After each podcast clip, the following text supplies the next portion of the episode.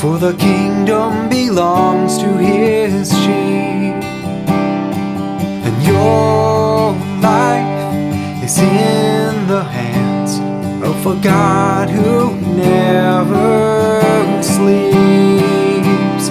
Fear not, little lamb, for the kingdom belongs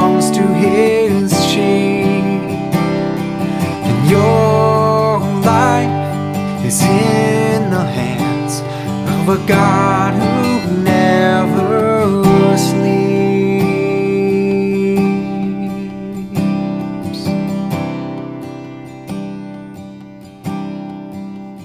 Hey, and welcome back to Tending Lambs. I'm Katie.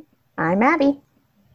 And unfortunately, Sam was not able to be with us for this episode today, but we are really excited to share an interview that we've done with Samuel Martin, the author of Thy Rod and Thy Staff, They Comfort Me.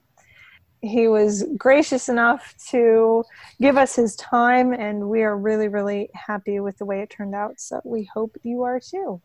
And uh, without further ado, here is the interview. All right. So we are really glad to have Samuel Martin on the show with us today. Uh, Samuel, can you tell us just a little bit about yourself? Sure. Thank you, Abby. Um, I live in Israel. I have lived here since 2001. I'm married and I have two children, and I have been an activist uh, concerning the issue of corporal punishment, uh, spanking, uh, for in the Christian community. Uh, going back to when I really first started to research this is in the mid 90s.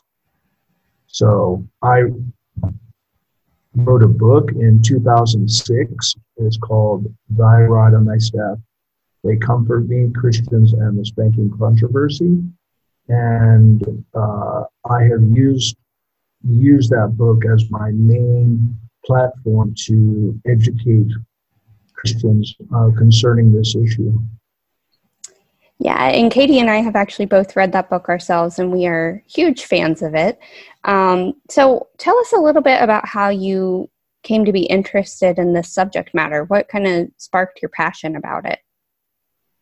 You know, my earliest memory was being being spanked uh, when I was about three in Switzerland. Um, I got too close to, to the edge in the Alps, and uh, uh, I can re- remember um, my my parents, uh, my father administering spanking at that time. Uh, it's, it's the earliest thing that I remember.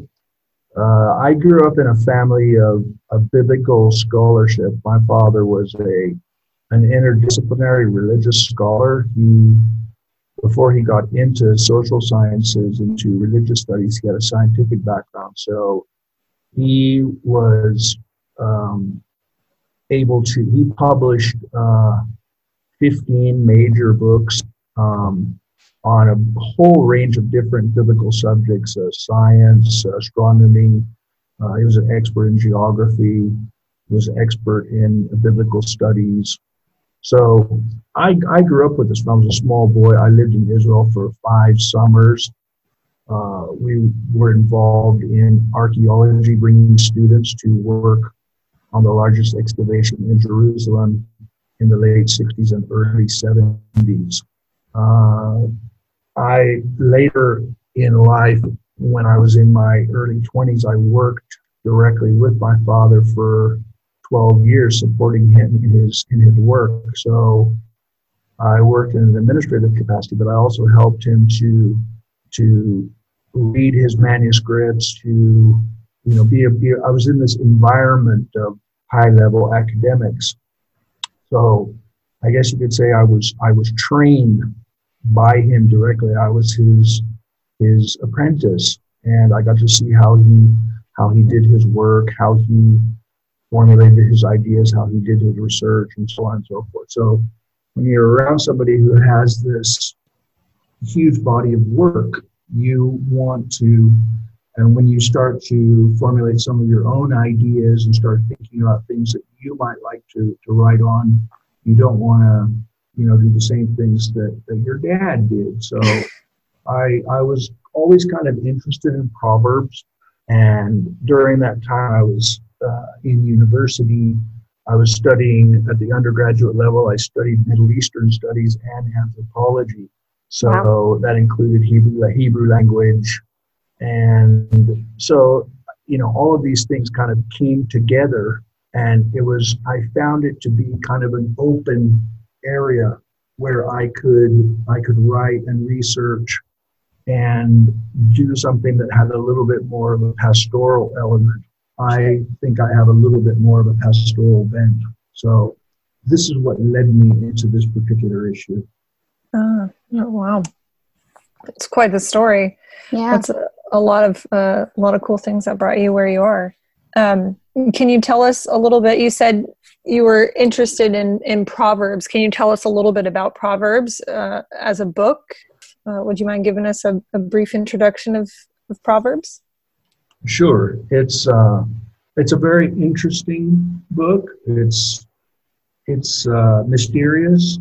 It's uh, complicated. It's um, has elements to it which uh, are found out even outside of Scripture. In fact, mm-hmm.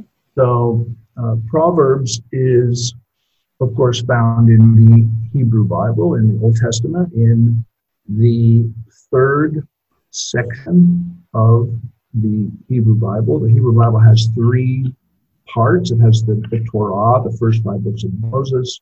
Then it has the prophets section, which includes the uh, books of uh, Joshua and Judges, uh, the books of the Kings, the Kings and Samuel, and then you have the uh, major prophets, Isaiah, Jeremiah, and Ezekiel, and you have the minor prophets, the 12. So you have these uh, books, and then you have the, the third section of the, the Old Testament, and this is where we find Proverbs. You have Psalms, Proverbs, and Job, which are the first three books of this section. And these three books are very masculine in their orientation, generally speaking, and they're followed by another section just after that, which has a more feminine orientation, which includes Ruth, Lamentations, Song of Songs, Esther, and Ecclesiastes.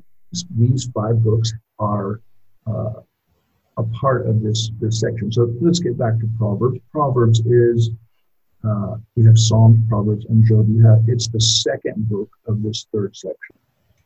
So what you have in this book is you have a compendium of ancient wisdom that is uh, that was collected by Solomon, and that was you can see even in the chapter 25 where it talks about the men of Hezekiah mm-hmm. coming into the picture and being involved. So you have people adding to this book after the time of Solomon. You have that that clear reference to Hezekiah.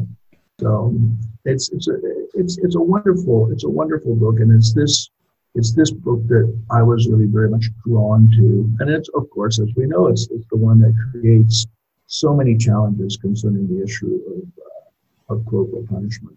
Yeah, I can see why you were so interested in this book. It's a fascinating book for sure. A lot of that I, I was not, not aware of. Yeah. So, um, speaking of the spanking verses, we could go ahead and dive right into those if you'd like. Can you briefly share an overview of the six words in Hebrew that are translated in English as simply child? I think that's a pretty important point to address here. Yeah, I mean, you know, the the Hebrew Bible has uh, it's a, a, lot of different volumes are, are put together in a whole. So I, I really tried to find my way through this material in a way that that made sense. Because there are there are texts that are that are kind of a little bit confusing. So mm. but, but, at the same time i encountered this work by uh, alfred edersheim. He was a i believe he was came from a, a hebraic jewish background and he became a believer in in jesus and the messiah. And he was able to take he, was able to bring in his Hebraic background, his his Jewish upbringing, and the thing his learning and his knowledge of, of Hebrew and the, um, the, the Jewish sources. So he uh, gave this sort of framework that, that really, really I found in it a, uh, a, a, very, very logical and, and, reasonable kind of framework to, to work with because I was looking at these various phrases, these various words that are often just translated, like you said, child, you mm-hmm. know, and uh, they have this, each one of them, uh, if you look at them carefully, it's not really appropriate to to use the, the term child because certainly all um, all nursing nursing babies are are children, but not all children are, are nursing babies. And, right.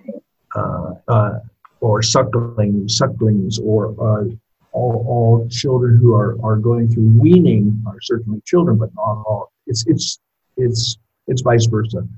Uh, so it's it's it really it, you know in wanting to try to be honest with the material and at least let individuals who are studying these um, issues have have a glimpse into the the original text because if you talk about infant uh, you know, newborn, infant, nursing child, uh, uh, child being weaned.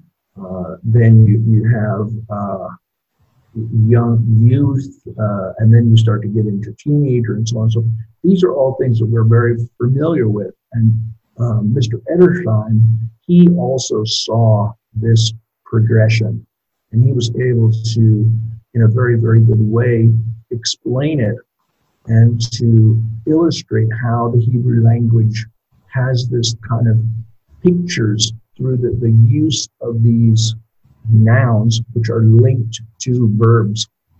Uh, so the the noun yonech, which is linked to uh, the verb yonech, is linked to the um, uh, noun tinoch, which is means uh, a child who's nursing. So, mm-hmm. and, and, it has, it means yonek, it's, it means to suck. That's, that's what it means in, in Hebrew. So, mm-hmm. all these other words have these same kinds of, of meanings relative to the particular description of the, the, uh, the, the, child at hand. So you can really see in, in these particular words um, more meaning than in. But then when you when you really look at Proverbs and you look at uh, the, the material that you find in it, you know, it doesn't really lend itself to talk, talk its subject matter that is, is really speaking of small children. It's, mm-hmm. it's so the subject matter is starts to be a little bit more mature. Mm-hmm. And uh, the, the, the, you know, when you look in the early sections, it's talking about finding the right partner or uh, avoiding uh, wrong, uh, inappropriate relationships. You know, these are not really right. subjects that are that are to be discussed with young people per se. It's, it's much more someone who's starting to think about moving towards marriage and moving towards selecting a partner right, from, right. from the male point of view. So these all these words I uh, studied them carefully and I tried to present them in a reasonable way in my book. Yeah, and you did such a fantastic job as well. I think especially those that first chapter that really goes through them in detail sets up why it's important to understand um, these words.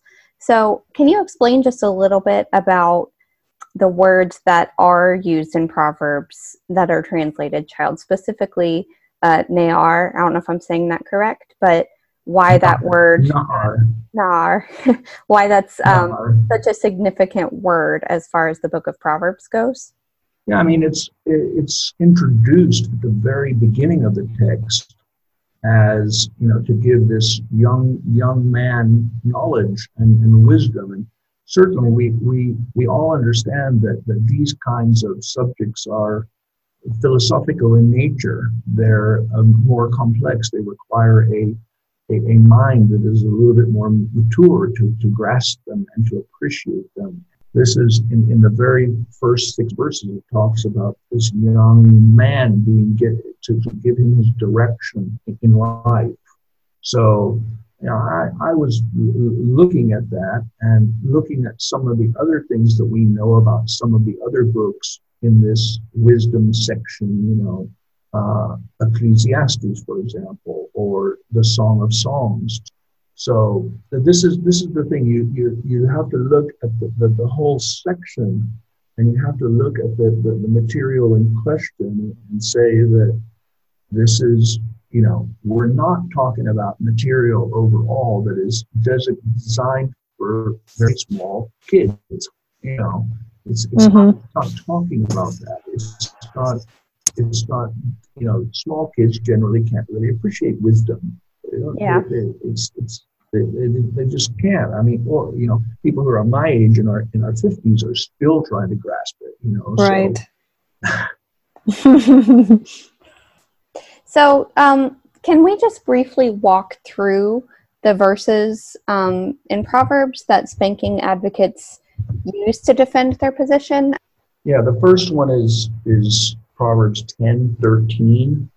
It says that uh, it refers to uh, on the lips of one who has understanding, wisdom is found, but the rod is for the back of him that, that lacks sense.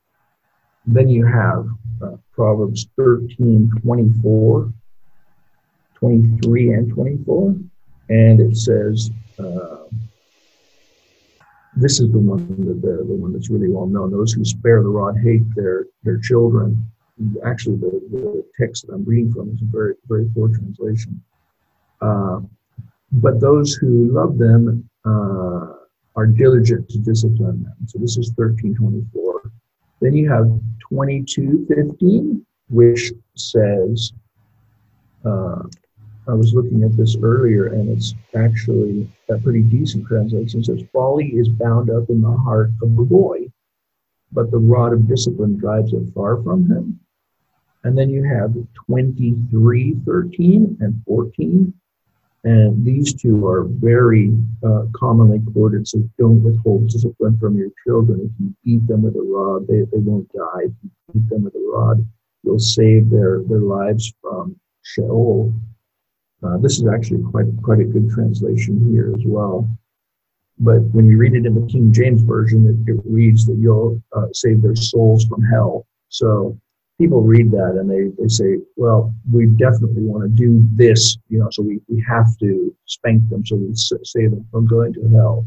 I've, right. I've addressed that in, in, a, in an appendix in my book and how we really need to try to understand that in a deeper way.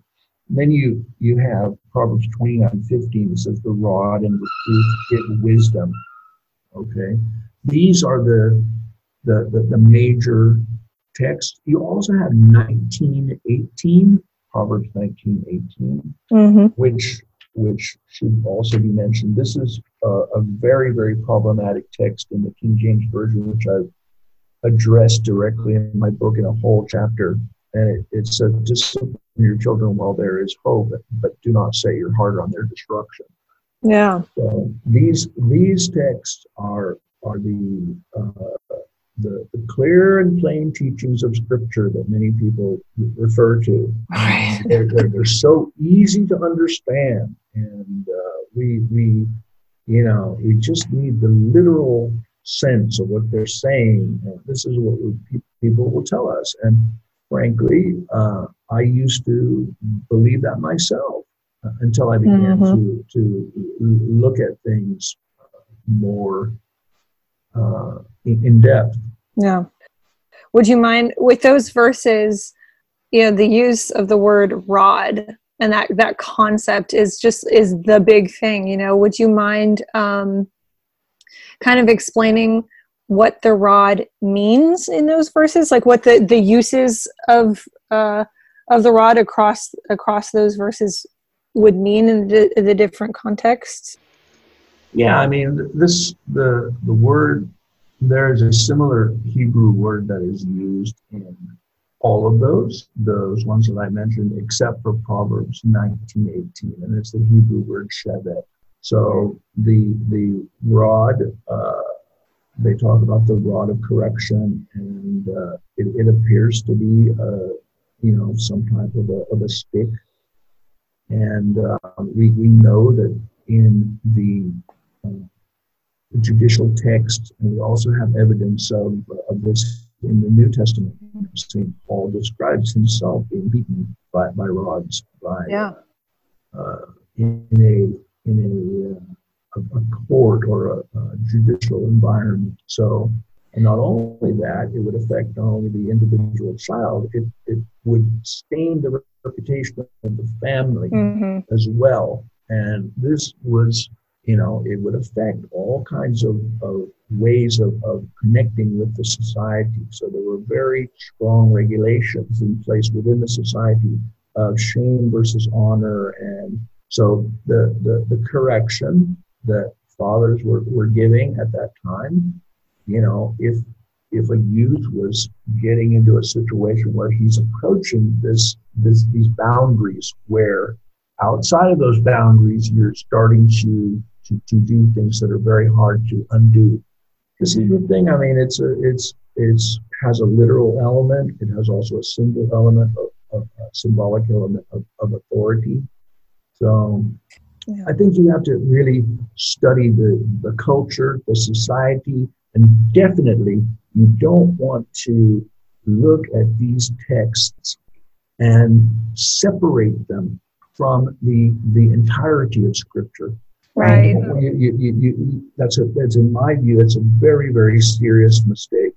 Um, the society that they were in, you know, the uh, circumstances of the geography, the there are many different elements. There's a lot of different flesh that we who are studying scripture from an academic point of view. It would seem to me makes sense to to try to put put a, a good flesh on the skeleton that yeah that we have in the scripture, you know, because I I feel that the scripture takes place in time, in history, in society, in yeah. culture. So I have a background in, in anthropology.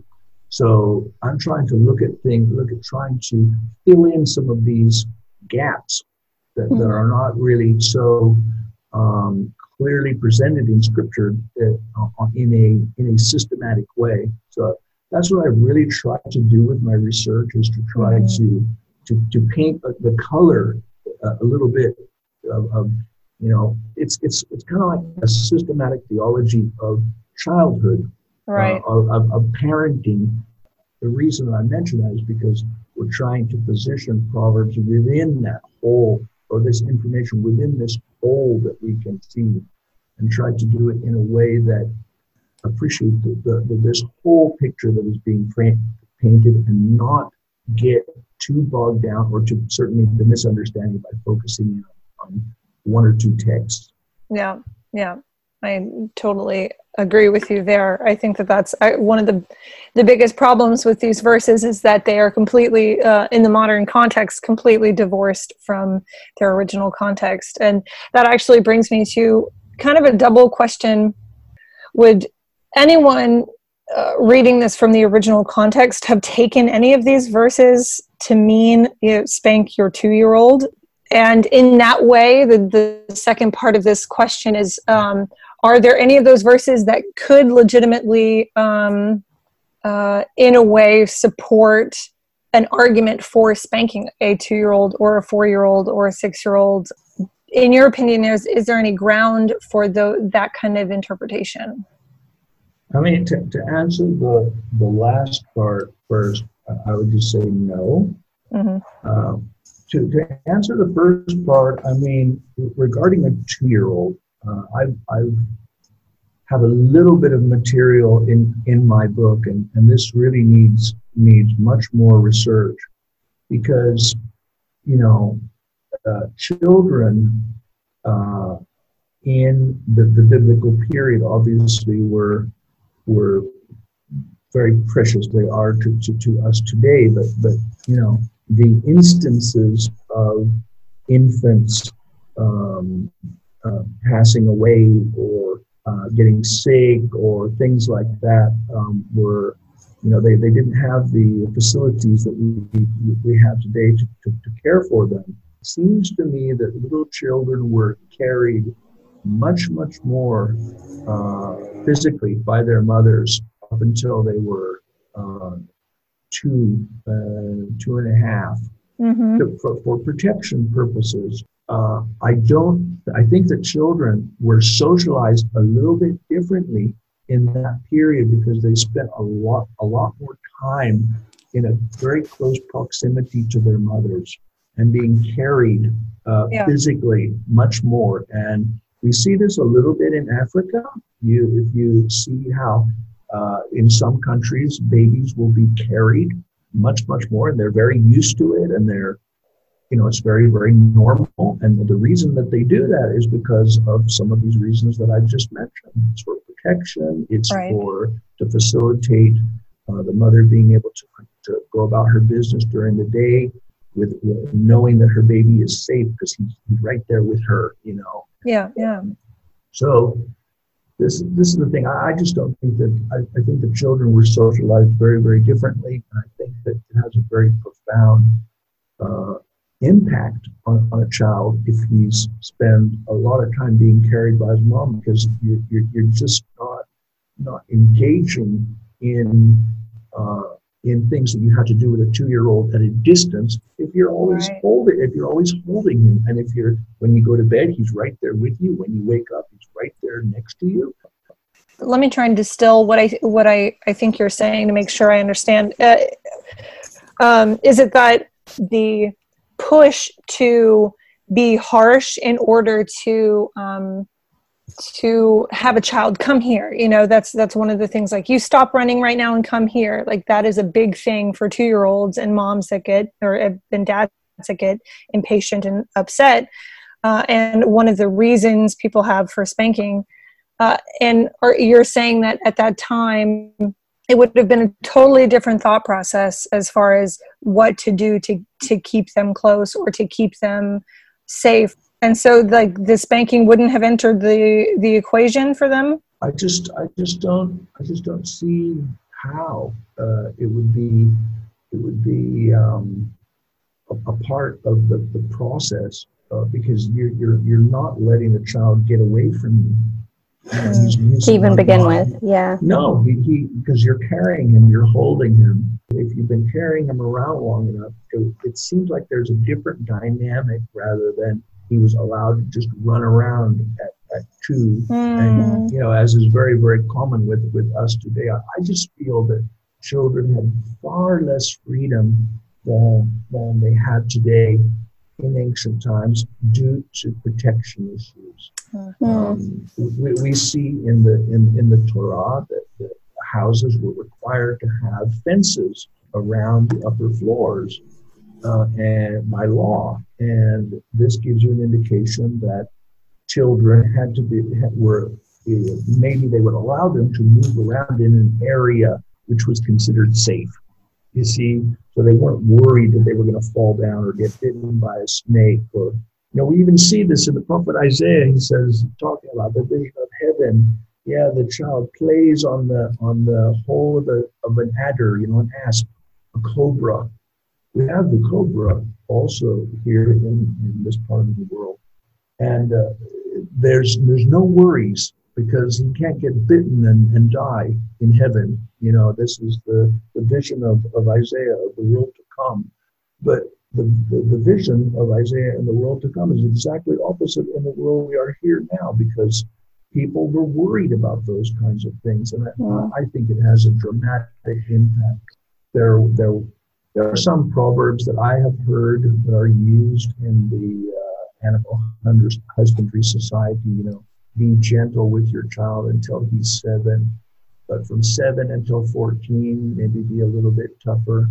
But from 14 to 21, then he starts to be a man, you know, and, and then he should be should be able to to run on his own. You know, I've Hmm. heard some some one one scholar that I have a lot of respect for, Professor Clinton Bailey, talked about that. He's one of the leading experts here in Israel and the Middle East on Bedouin society. These are people who are living in, in tents and, and, and practicing animal husbandry just as they would have in, in ancient times. And I think that while we can't can't say that, that we we can, you know, um, it's not a carbon copy of, of the ancient society, but there are certainly some elements that I think are, I think you could say there are some similarities. Yeah. So, yeah, I, I personally think that, that children were socialized very, very different than they, than yeah. they are today. To just clarify as a last point here, um, just to make sure I'm I'm understanding things correctly because it's just it's a lot of information, a lot of really good information. I just want to make sure I'm I got this right. That Solomon most likely was not instructing his son that if you don't hit your 5-year-old with an implement that he's going to go to hell. Is that is that kind of what that's not what he would have ever been implying? You mean no. with the verse as far as um with the verses, life yeah. Right. And with the verses that are used to justify spanking in pretty much any context uh, that's not what solomon was intending with those verses. No that's that's right. It's um, as i said it's it's talking about something that that was um, in a circumstance where, as I said, you're starting to reach the boundaries of, yeah. of appropriate behavior within the society, then it becomes a matter of to save your soul from from death, to save your life from from death. That's that's one of the things that's that's mentioned. Um, and if, if you're talking about life and death, and and you know, uh, people had a great investment in, in in those in those times. Yeah, that's so important. And we just really appreciate your scholarship on this matter. It just personally for us it's it's been so helpful and I know many in the gentle parenting community have have said the same. That's where we saw it recommended first. So mm-hmm. um, it's really important. And I know you have some more work on corporal com- uh, punishment coming out. So we will definitely keep our audience attuned to that because uh, we're excited to have more scholarship on this topic in the yes. in the near future. Well, thank you very much. I I really uh, appreciate your your affirmation and your support and your your love and, and kindness. The scripture, I mean, has uh, it's it's it's full of truth. It is the truth, but we, we want to, to to learn more about it and to Amen. bring it into our lives today and, and make it practical practical relevant and, and meaningful and to, to feel comfortable with it and, and, and to love it and to to, to appreciate it in, in, for, for, the, for the beauty and the, the truth that it's giving us. Yeah. Well, I think this is the perfect place to wrap up. That's a really great note to end on. So, thank you so much for being with us. We really appreciate your time. We hope you enjoyed that as much as we did. If you'd like to continue the conversation, please join our Facebook group, Tending Lambs Community Group. You can follow our Facebook page, facebook.com slash tendinglambs, and find our show notes page and lots of other gentle parenting resources at our website, tendinglambs.com. Thanks so much for listening. Until next time.